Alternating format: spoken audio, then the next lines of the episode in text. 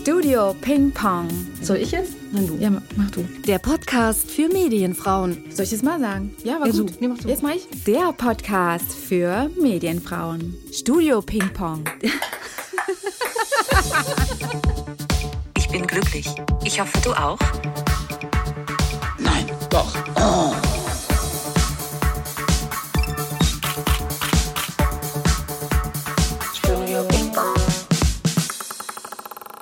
Ja, hallo, herzlich willkommen zu unserem zweiten Podcast. Yeah. Yeah. Doch bevor wir unseren Studiogast vorstellen, möchten wir uns nochmal bedanken bei euch für das überwältigende Feedback. Wir waren total happy, wie gut der Podcast angekommen ist. Genau. Vielen, Vielen, Dank. vielen Dank. Vielen Dank für den Support. Ja, und dann machen wir doch auch gleich mal weiter. Und heute hier bei uns zu Gast Marie Isa. Marie ist Cutter bzw. Editor. Du arbeitest für Colors. Ich würde mal sagen, herzlich willkommen. Bienvenue. Merci, vielen Dank. Hallo Danke Marie. für die Hallo Einladung. Marie. Genau. Hallo. Marie ist halb Französin, halb Deutsche. Wie sagt man dazu? Halb Halb Französin, Franzose, halb, halb ja. Deutsche. Genau. Doppelte Genau, genau so. Staatsbürgerschaft. Und du kommst aus? Lille, Frankreich, Nordfrankreich. Das ist. Das ist in der Nähe von Belgien. Das ist eine Stunde weg von äh, London und Paris und eine halbe Stunde von Brüssel. Und wie lange bist du schon in Berlin? Ich bin seit fast sechs Jahren jetzt in Berlin. Hast du dir das bewusst ausgesucht, Berlin? Also ich habe mich auch in Hamburg beworben, aber dann für Berlin entschieden. Genau. Am Ende. Super, ja, sehr schön. Da freuen wir uns, weil du bist heute hier. Ole, Ja. ole. Sandy und Marie, ihr kanntet euch schon, ne? Ich lerne Marie heute gerade erst kennen. Und woher kennt ihr euch? Wir haben uns auf einer Pre-Corona-Party kennengelernt und auch wirklich gut unterhalten. Wir haben beide ein sehr interessantes Thema angeschnitten, was wir heute mit euch teilen wollen. Nicht wahr, Marie? Ja. Also ihr habt den Podcast von der Party hierher ins Studio im verlegt. Prinzip haben wir den einmal schon mal durchgequatscht auf der Genau. Party. Und jetzt wieder mit weniger Alkohol. Kein, kein Alkohol. mit gar keinem Alkohol, genau. Also es war eher ein Partygespräch. Unglaublich, man unterhält sich auf Partys. Ja, ja, ja, ja. Es war keine, kein lauter Ort. Die Musik war nicht so, dass man sich anschreien musste. Ich glaube, das hat das Gespräch auch so sehr angenehm gemacht. Ja, und dann habt ihr das Gespräch von der Party hier ins Studio geholt. Genau. Genau. Schön. Also Ja. auf diese Weise lerne ich Marie kennen. Toll. Hallo. Hallo.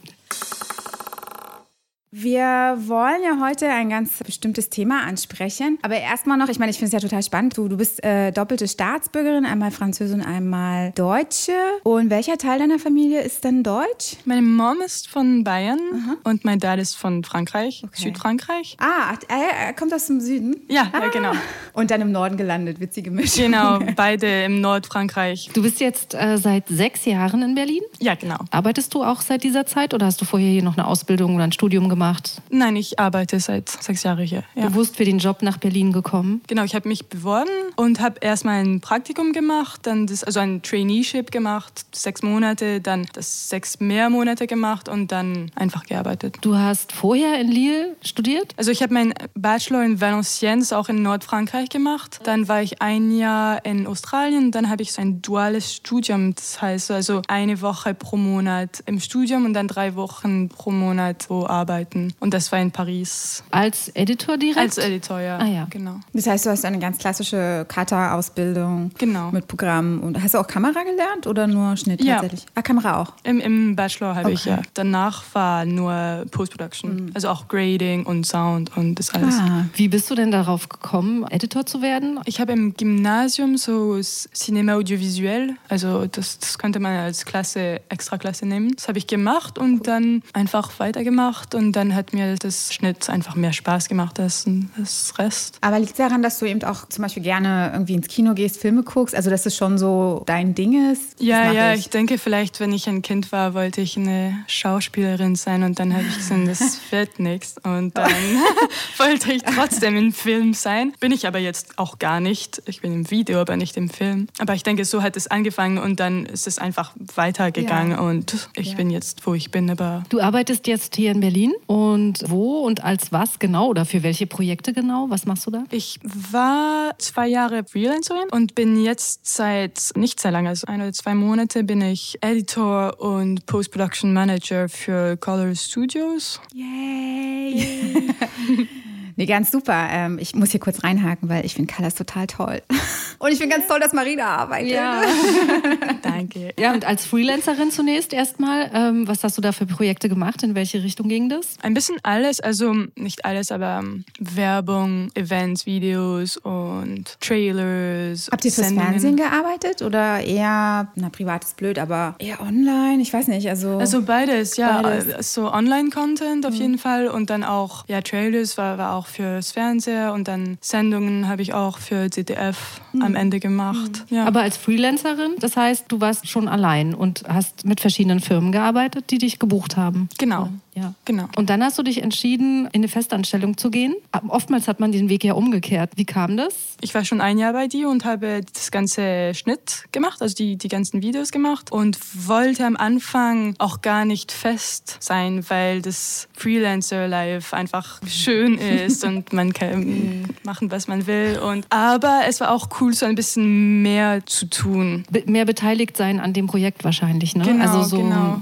noch mehr dabei zu sein. Ja, und die, die Firma generell hat auch so eine neue Richtung so ein bisschen genommen. Eine Richtung genommen, das mir gefällt, auch mehr so Social Responsibility und da wollte ich ein bisschen so ein Teil davon sein. ja, aber ich meine, wenn du hast ja vorher frei für Colors gearbeitet als Freelancer und dann Genau. bieten sie dir eine Festanstellung an und eben auch in einer Position, wo du ja dann auch Verantwortung eben auch hast, da Sachen zu managen. Das, ich finde schon, dass das dann auch so eine Wertschätzung von der Arbeit ist. Also man fühlt sich dann auch einfach gut, ne, wenn die auf einen zukommen und sagen, hey, willst du nicht fest für uns arbeiten? Nicht nur als Freelancer, sondern wir brauchen dich einfach. Ja, ist cool. Von daher, Ist I nice. like it. Ja, für manche ist es ein bisschen ein Problem, wenn sie kreativ gearbeitet haben, dann im Managementbereich tätig zu sein, weil sie sagen, naja, ich habe ja eigentlich nicht umsonst das Kreative gelernt oder mich für das Kreative entschieden stimmt. und dann kann ich das gar nicht mehr machen, weil ich jetzt irgendwie nur noch vor Excel-Tabellen sitze oder so. Aber das war für dich kein Problem. Ich bin kreativ, aber ich habe manchmal auch das Gefühl, dass ich so ein bisschen nur ein Technician bin. Also, dass ich die, die kreative Entscheidung nicht nehme, weißt du? Und dass ich das einfach mache, was jemanden mir sagt. Ah, weißt okay, dass du einfach nur umsetzt praktisch und du gar nicht die kreative Aufgabe Genau, hast. Ja. manchmal. Also, Mm, äh, mm, mm, mm. du? Manchmal. Natür manchmal. Ja, ja, Natürlich ja. gibt es so ein kre- kreatives Input von mir. Ist das in Frankreich ein bisschen anders als hier in Deutschland zu arbeiten? Gibt es da Unterschiede? Also ich weiß nicht, ob es nur in Deutschland ist oder wahrscheinlich mehr eher in ganz Europa. Das in Frankreich ist viel Wert zum Studium gegeben. Also man muss oder man sollte nach dem Abitur gleich studieren und dann gleich in drei Jahre Bachelor machen. Und ich weiß, hier ist es nicht unbedingt der Fall. Also man kann so ein, ein Gap Year machen und dann Bachelor in fünf Jahre machen und das würde in Frankreich nicht so okay sein. Und das müssten man dann wirklich auf seinen ähm, Lebenslauf äh, erklären können. Also ich habe zum Beispiel, ich bin am Ende des Jahres geboren und habe mein Abitur mit 17 gemacht und dann mit 20 hatte ich schon Bachelor und ich kenne Leute, die auch mit 22 Master haben. Wow. Weil das einfach so ist und ich, ich habe das Gefühl, dass in das Rest von Europa oder in Deutschland auf jeden Fall äh, mehr Wert auch zu die Erfahrungen, die andere Erfahrungen vom Studium äh, gegeben Ja, ja, ja. Also in du? Deutschland Man hat sich aber in den Zeit, letzten ne? Jahren auch ein bisschen geändert. Aber es war vor einigen Jahren auch noch mehr so, dass man das Studium also nicht nur benutzt hat, um Fachwissen zu bekommen, sondern auch um allgemein in seiner Persönlichkeit zu reifen. Also dass man, dass man viele Sachen Außer- außerhalb des Studiums gemacht hat. Man konnte sich mehr ausprobieren, Man konnte sich ich. mehr ausprobieren. Ja. Also das, das Studium ist so mm, natürlich da und man geht da auch hin, logisch, klar. Oder auch nicht. Aber man macht noch viele andere Projekte. Nebenher, um sich einfach in seiner Persönlichkeit ganz allgemein auch zu bilden. Mhm.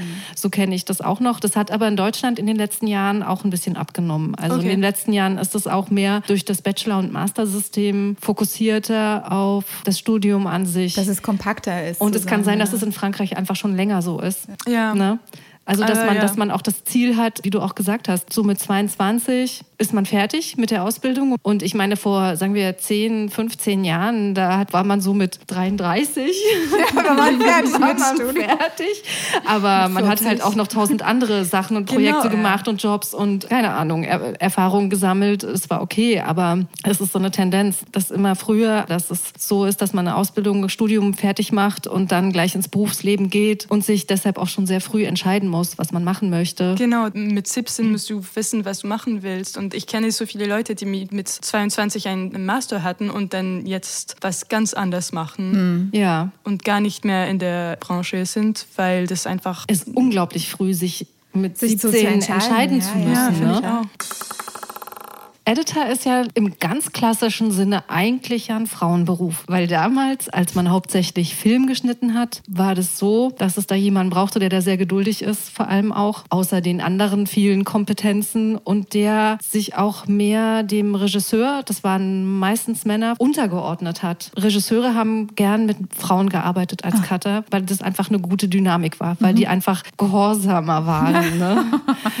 In jetzigen Zeiten ist das ja auch komplett anders. Da ist es ja im TV-Bereich und auch in anderen Bereichen so, dass viele Männer auch Cutter sind. Und da ist es dann wahrscheinlich eher so, wenn man dann im TV-Bereich eine Frau ist, ist das dann ungewöhnlich? Beziehungsweise was Besonderes dann auch, ne? wenn man dann die einzige Frau ist in einem, in einem Büro. Also ich denke schon, wenn man so einen Technikerberuf macht, also im Studium zum Beispiel waren wir vielleicht so sechs Frauen für 30 äh, Männer oder sowas. Ja. Und dann ist es ein bisschen komisch, ja, weil man, man fühlt sich ein bisschen besonders. Man fühlt sich ein bisschen besonders, aber auch ein bisschen komisch, ob man wirklich seinen Platz da hat, ob man eine normale Frau ist, ob man da wirklich seinen Platz da hat, we weißt du? Hast Ich weiß ziemlich, ich glaube, ich kann mir ziemlich na gut klar, vorstellen, was du logisch. meinst. Bei so einer großen Gruppe Männern fängt man Ja. ja schon an, sich zu fragen, gehöre ich hierher? Ne? Ja, genau. Also- Ist es auch zu männlich? Genau. Genau, und ich habe auch das äh, viel gehört, wenn ich ein bisschen jünger war, so gegen 20. So äh, ein bisschen, äh, du bist nicht so wie die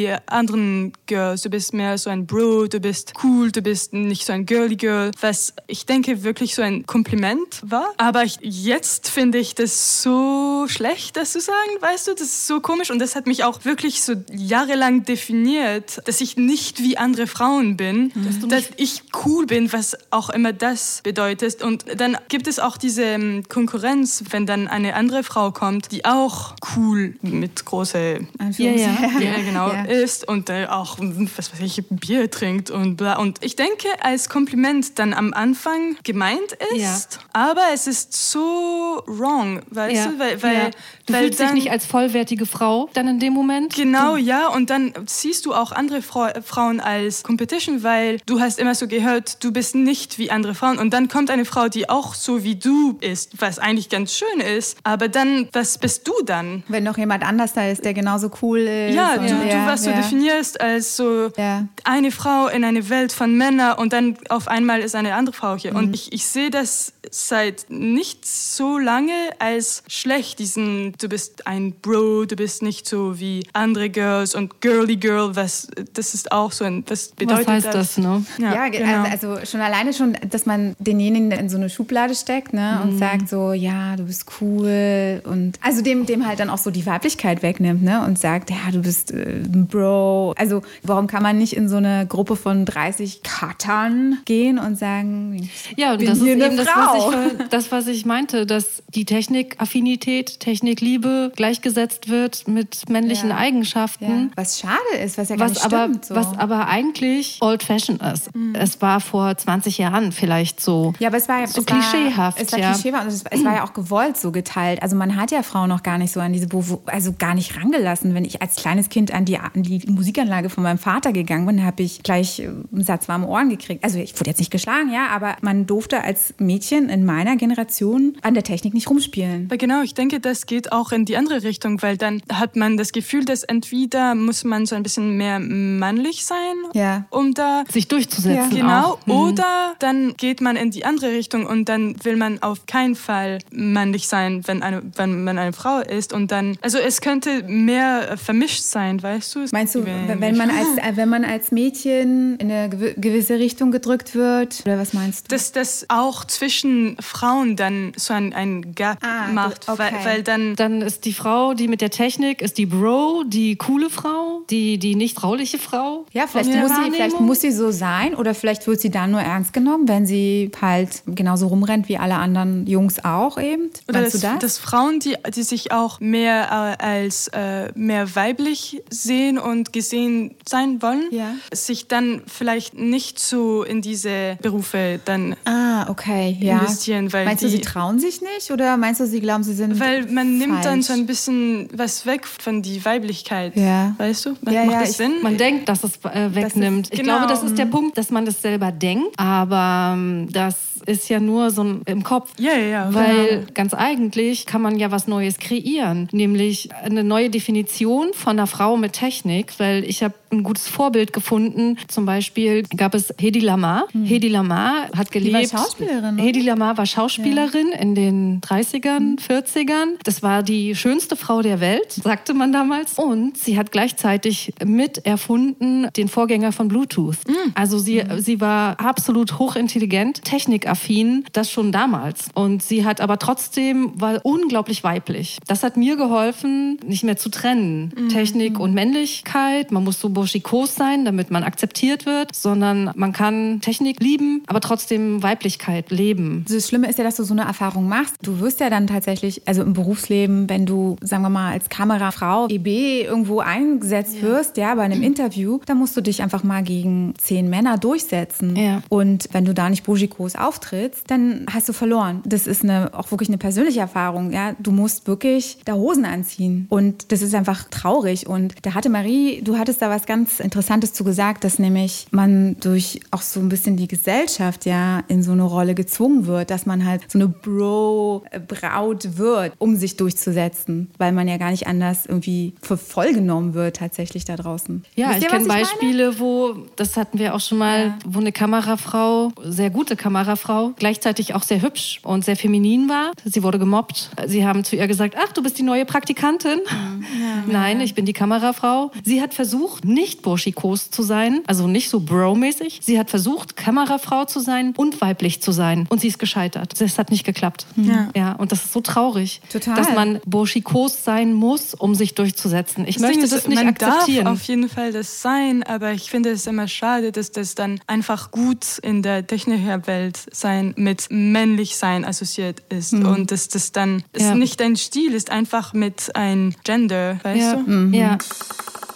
Da, wo du jetzt arbeitest, arbeitet ihr da in Teams? Ist das, was ihr am Ende erstellt, eine gemeinschaftliche Arbeit? Oder gibt es immer auch Situationen, wo sich einer mehr profilieren könnte und es vielleicht auch macht? Also gibt es den Aspekt, dass Frauen auch nach Anerkennung um jeden Preis streben und sich dann in eine Konkurrenzsituation begeben? Oder ist es doch Teamarbeit? Nein, es ist wirklich Teamarbeit, weil da hat wirklich jeder seine Rolle und dann gibt es niemand, der wirklich die gleiche Rolle hat und dann kann man sich einfach nicht wirklich auf die Füße steppen. Ich habe eher das Gefühl, dass zwischen Frauen, jetzt wo ich arbeite, dass eher viel Solidarität gibt. Also dass das dann, dass wenn eine dann im Meeting spricht, dann hören alle zu und gucken auch und ja. Und so overall, also so eine Gesamtsituation, ich, wenn du jetzt so zurückblickst auf deine Arbeitsjahre, dein langes. Arbeitsleben, was würdest du sagen, wie ist so die Konkurrenz untereinander,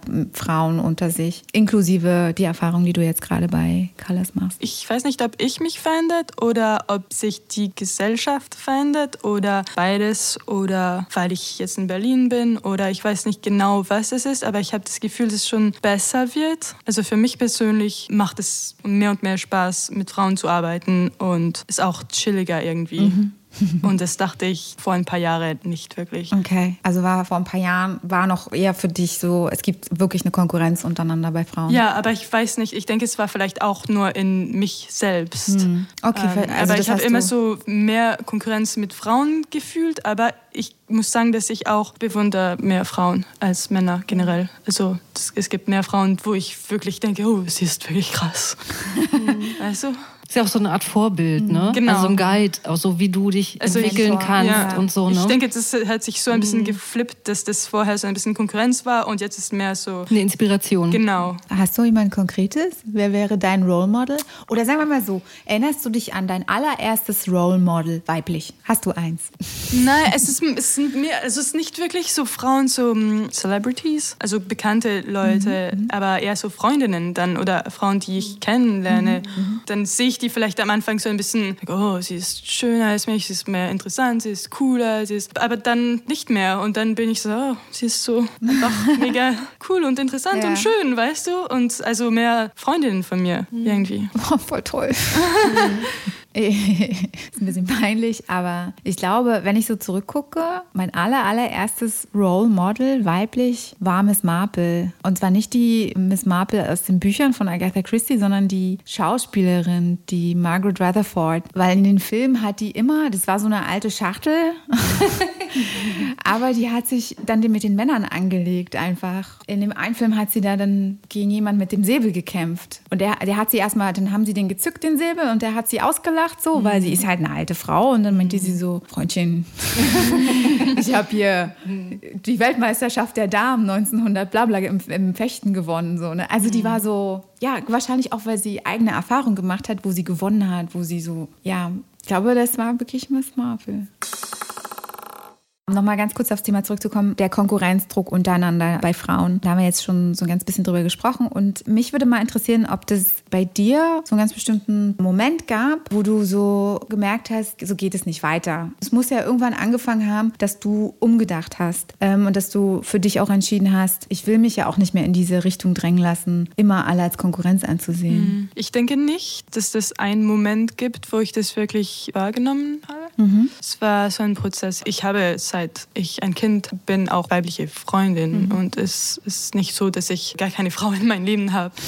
Aber lange waren die auch so ein, ein bisschen so, wie ich dachte, ich bin eine Ausnahme, dachte ich, die waren auch Ausnahmen, was eigentlich nicht wahr ist. Weil, ja, natürlich sind meine drei gute Freunde Ausnahmen. Dann ist meine Schwester eine Ausnahme und diese neue Frau, die ich kennengelernt habe, ist auch eine Ausnahme. Dann sind einfach Frauen Alles- auch. alle Ausnahmen. Alle Ausnahmen. Ich denke, seit ich in Berlin bin, ist es stärker geworden. Mhm. Also habe ich das viel mehr wahrgenommen, weil ich habe einfach mehr Frauen kennengelernt. Ich hatte vorher mehr Männer als Freunde und hier habe ich viel mehr Frauen als Freunde. Ich weiß nicht, ob das mit Berlin was zu tun hat oder mit mir selbst oder ja, ich denke, es gibt nicht die gleiche Erwartung für Frauen hier in, in Berlin auf jeden Fall. In Deutschland Mhm. weiß ich nicht so, aber in Berlin ist es nicht so und da kann man ein bisschen sein, wer man will und Mhm. dann sind die Frauen, die ich hier kennengelernt habe, mehr erreichbar für mich. Ja. War das vorher Ja. nicht so? Hattest du Schwierigkeiten vorher mit neuen Frauen? Oder? Nicht immer, aber manchmal schon. Und manchmal, wenn ich zurückgehe, dann auch. Aber ich denke, es ist auch vielleicht ein bisschen Generation. Ja. Ich habe das Gefühl, dass es auch besser wird irgendwie. Ja. Also ich Okay. weiß nicht, es wird besser für mich auf ein persönliches Level, aber ich habe auch das Gefühl, meine Schwester ist 21, dass in seiner Generation auch sich dieses ganze Gender, diese ganze Frage sich einfach ein bisschen ändert. Ja. Das hat noch ein großes Weg, aber es ändert sich so ein bisschen schon. Marie, du hast ja gesagt, du arbeitest als Editorin nach wie vor, trotz deiner organisatorischen Tätigkeiten, die du da hast. Kannst du uns denn irgendeinen Film nennen, den du besonders toll fandest vom Schnitt her, also wo dir im Speziellen der Schnitt aufgefallen ist? Also es ist nicht äh, mega originell. Also ich denke, viele Editoren haben gleiche Reference. Aber die Filme von Edgar Wright finde ich immer gut. Shaun of the Dead, The World's End und Hot Fuzz. Hot Fuzz auch, ja, ja. Weil Weil die haben diesen, also er hat einfach diese Transitions, das jetzt viele Leute machen, aber ich, ich denke, er hat das auch wirklich, vielleicht nicht erfinden, aber wirklich gut gemacht. Was Mit genau? Fast Cut, diese Fast Cut, ja, schnell genau, Jump hintereinander. Cut, Fast Cut. Also er hat ganz viele, es gibt auch auf YouTube viele Videos nur über seinen Schnitt. Das kann man finden, ist wirklich interessant. Aber ich denke, andere Editoren kennen das auch, aber vielleicht für andere Leute ist das interessant. Und hast du sonst noch einen Geheimtipp oder irgendwas Lustiges, was du uns oder den Zuhörern mit auf den Weg geben kannst, die sich für Editoring interessieren? Also ich nicht, aber, Ja, jetzt aber es gibt einen ganz lustiger Clip von Patton Oswald, der über Frauen Cutterin, Cutterinnen, ja. Katharinen? Katharin. Katharin. Editorinnen. Editorinnen, Schne Schneiderin. Schneiderinnen Filmschnitt. Frauen. spricht. Das verlinken wir dann unten in den Descriptions. Ja, wir haben es schon gesehen. Wir haben es schon gehört. gesehen. Ja. Wir kennen es. Auf alle Fälle sehr, sehr witzig. Gibt es irgendeinen französischen Film, wo du sagst, this is the movie? Ein französisches Film? Nein. Magst du französische Filme? Ja, aber ich bin nicht sehr up to date, weil ich nicht da bin. Und hast du denn einen Plan für deine Karriere? Nein. Nein, null plant wirklich. Ja, Marie, das war schön, dass du hier warst. Danke für die Einladung. Sehr gerne. Sehr gerne. Und wir haben uns dass total du- gefreut, dass du gekommen bist. Nee, also freuen wir uns, dass du da warst und dass du auch mit, dass du so ein tolles Thema mit uns beackert hast, weil ja, weil wirklich da ganz viel Selbstreflexion drin steckt und die ja auch nicht jeder so ohne weiteres kann und auch darüber sprechen kann und will vor allen Dingen. Deswegen ein großes Merci beaucoup. Merci, merci, en Marie. Merci Marie. Ja, danke. Wer noch mehr über Marie erfahren will, der kann natürlich auch ihre Website sehen. marieis.com. Und die Instagram-Seite ist marie.is. Aber das ging jetzt ein bisschen schnell natürlich. Das, wir verlinken wir alles. Könnt ihr dann da nochmal schauen. Genau. Und wir verlinken auch den Patton Oswald. Auf jeden Fall, ja. genau. Merci beaucoup, Marie. Vielen Dank, dass du hier warst. Wir haben uns sehr gefreut. Ja, wir freuen uns auf jeden Fall auf die nächste Folge von Ping Pong. Ach ja, ganz kurz noch, natürlich auch noch unsere ganzen Daten. Ja. Die verlinken wir natürlich auch, aber schon mal vorab, uns kann man finden auf Patreon. Wir haben einen Instagram-Account. unterstrich Studio unterstrich Ping Pong. Wer uns schreiben will, Anmerkungen, Vorschläge, neue, super tolle Frauen aus den Medien, unsere E-Mail-Adresse ist thestudiopingpong at gmail.com. Ansonsten könnt ihr unseren Podcast hören auf Patreon, Spotify, YouTube. Anchor. Genau, auch das verlinken wir dann nochmal unten. Wer uns unterstützen möchte, der kann das gerne bei Patreon tun. Wir würden uns total freuen über euren Support. Und nicht vergessen, Spielen wir wieder Ping-Pong. dann bis zum nächsten Mal. Wir hören uns bei Studio Ping Pong.